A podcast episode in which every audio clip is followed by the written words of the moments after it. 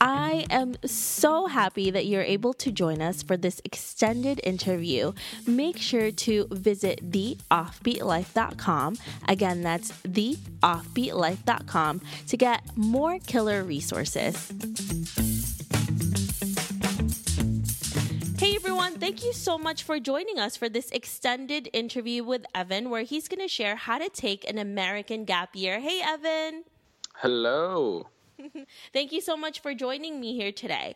You have taken a gap year and you're about at the end of it. This is summertime now. How do you search for your passion at such a young age? I think you need to take into consideration that there is a multitude of tools out there that you can utilize. Um, and I, I'm going over these in the book that I'm writing right now, but just a few off the top of my head. Uh, one is a mentor it can be a it can just kind of be a role model sometimes but an older person that embodies the attractive traits and attributes that you want to integrate into your own life you know like someone that's confident someone that's good at talking to people and someone that is a good person you know these are just three examples but if you can find someone like that try to spend as much time with that person as possible, you know, because they are going to inspire you and you are the five people you spend the most time with, you know, like you you truly do embody your friend's energy. So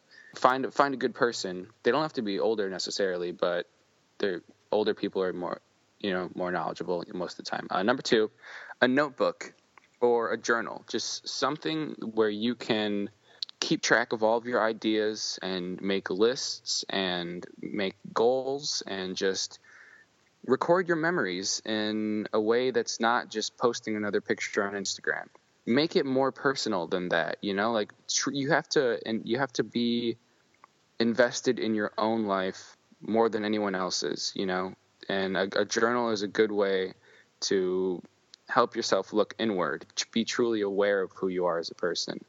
And number three, I think, is is social skills. You really do learn so much from talking to other people. So if you're not good at talking to other people, that can change. You know, like you just have to work on it. And if you have an hour of free time and there's a grocery store nearby or a mall or something, you just got to go and talk to people about random things. You have to get over the fear of walking up to a person introducing yourself and initiating a conversation. And for some people, that's like paralyzingly scary, you know. But it, it one, the more you practice it, the more easy it will be. Um, another one I think is the interest in books. If you can groom yourself to like books, and I hate how often I hear that people hate reading. You know, like so many people that I work with at this warehouse will see me reading a book on my break, they'll just be like, "Man, how are you reading? I hate books," you know, and I just don't get it, you know, because you, you maybe you just read the wrong books when you were young, and now you think that all books are boring and stupid. Just find books that interest you, you know, and then once you start reading books and you realize how valuable they are, then you'll find different books and and and better books to help you out. I think that um, they're a huge tool. One of the things that we all worry about, Evan, is money. How do you deal with college and debt? College and debt. Well, right now I'm dealing it with it by avoiding it. I just I'm just not going to do it. But um, community college seems to be the key for me, at least for the first two first two years. I don't understand why someone would invest so much, at least in America, uh, so much in their first two years of college by going to a very expensive school because you're not going to be learning a lot in that first two years you're getting your associates about like what you actually want to do your major. It's not going to have a, much of an influence in those first two years. And that all depends on what you're going to college for. If you're going to college to learn then it just doesn't make sense to spend that much money. But if you're going to college so that you can drink and party and just have that you know quote unquote college experience then different strokes for different folks. I don't understand but you do you if that's what you want to do. But i think that college can be gone about in a in a in a smart way and i think that way is community college for the first two years. And then after that I think that people should be living frugally while they're going to community college and then save up as much as they can and be paying off their college loans while they're in college. I mean, this is, you know, my plan, but I haven't done it yet. It probably is extremely hard, but I've met many people that have done it. And um, yeah, I'm trying to graduate college without any debt, and we'll, we'll see if it happens. Well, one thing that I can say to you, Evan, is that I have a lot of cousins who went to college, who are about to go to college. And the thing that I tell them the most is never get a job that will not allow you to earn more than what you paid for college. if and also the fact that if you are also trying to get a degree that's not going to pay you well, but your college costs more, it's not a good idea. you might as well, like you said, go to a community college because you don't want to be in debt for the rest of your life, and traveling will be less of of an option at that point. What do you need to to actually do the gap year? You definitely need a, a sense of confidence in yourself and in your plan and your decisions. You know, something that I've been struggling with while being home because I'm I mean I'm talking to so many people that are getting back from college and um, it's hard to try to validate my own plan, you know, um, especially because it's hard to even call a plan because there's not that much of one, you know. My first road trip, all I ba- really basically did was figure out the direction that I was going in. You know, I, I knew that I was going to drive from Chicago to Seattle, and then from Seattle to Los Angeles, and then from Los Angeles to Denver back to Chicago. And that was my whole plan. I just put my clothes in the car and I was like, well, I hope this works out. And it was incredible, you know, it was like an, an amazing experience. And then I just did the same thing when I went on my second road trip. But the cool thing about that was is that I had so many new homies that I went and um, visited, you know, and I, I had more places to stay, and I had like a person inside every place, you know, that was able to tell me what was going on. You know, like I had friends in Portland now that can tell me that this crazy thing is about to happen in Portland, or that there's this cool new bookshop that we should also check out when we come back.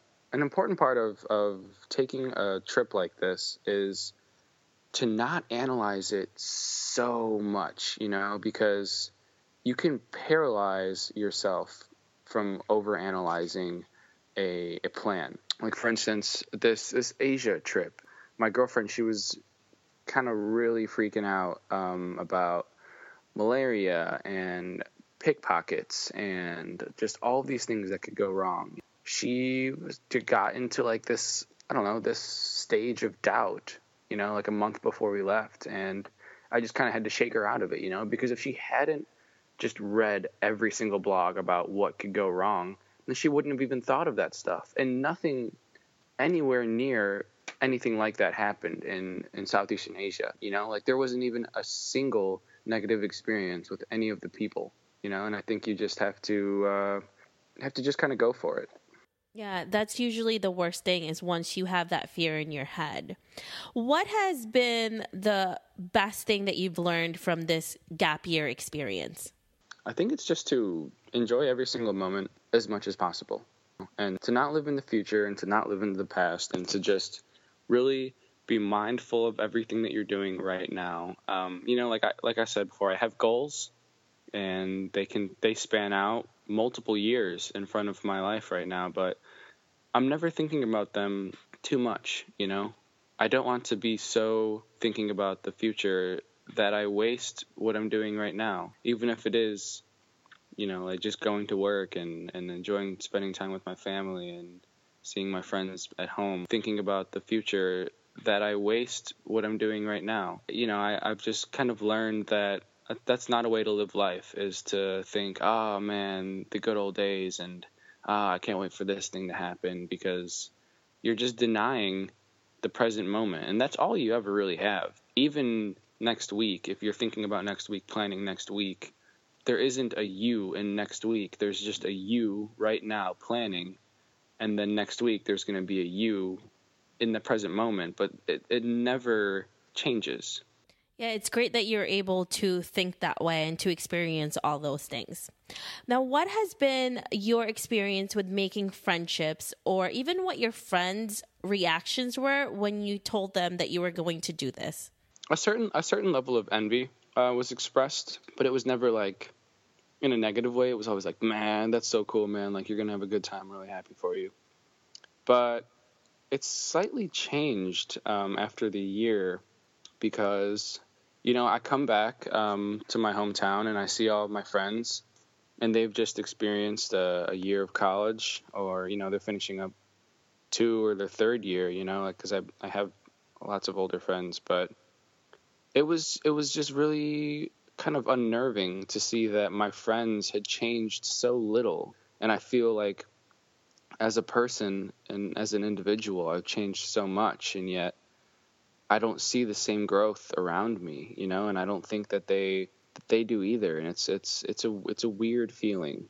It's always interesting when you're growing, and then there's certain people that are still in the same predicament or in the same situation, and how different your outlook is on life. Because you know, I tell all my friends, I'm not, I don't, I don't tell them they shouldn't go to college, but hey, it's the summer. You don't have anything to do for three months. Work for one month, work hard for one month, and then go spend the two months left that you have somewhere beautiful. Like, you know, we're young. We don't have any responsibilities. I mean, a couple people that I went to high school with have children, and that's scary. I wouldn't tell them to go travel because they can't because they have a baby. But no one's making salary money that they like really can't leave, you know? Everyone's just you know, working somewhat minimum wage jobs and they can work two for a month and then have the best time of their life this summer. And I feel like I tell everyone this and it just goes right over their head. They're like, yeah, yeah. And I'm like, dang it, come on. Like, it's so real. It's right out there. Yeah, that's usually the biggest problem for most people. Again, it's fear of the unknown and also the motivation. They just don't want to do it, or even if they say they want to do it, it's not enough that they're actually going to take that first step unless you're forced into the situation. So, but you're a go getter, Evan. That's why I'm talking to you because you're doing this at 19 and your outlook on life is more mature than most people in their 30s. So, so Evan, if our listeners want to know more about you, where can they find you? Okay, they can find me at my website, the dot com of dot com they can follow my podcast on Instagram. It's at Life is Weird Podcast. And they can also um, just listen to the podcast on uh, any podcast streaming app, on iTunes or Stitcher or any of those things at Life is Weird. That's the name of the podcast. Wonderful. Thank you so much, Evan. You have been such a joy to talk to. I really appreciate it. Yes, it has been a pleasure for me.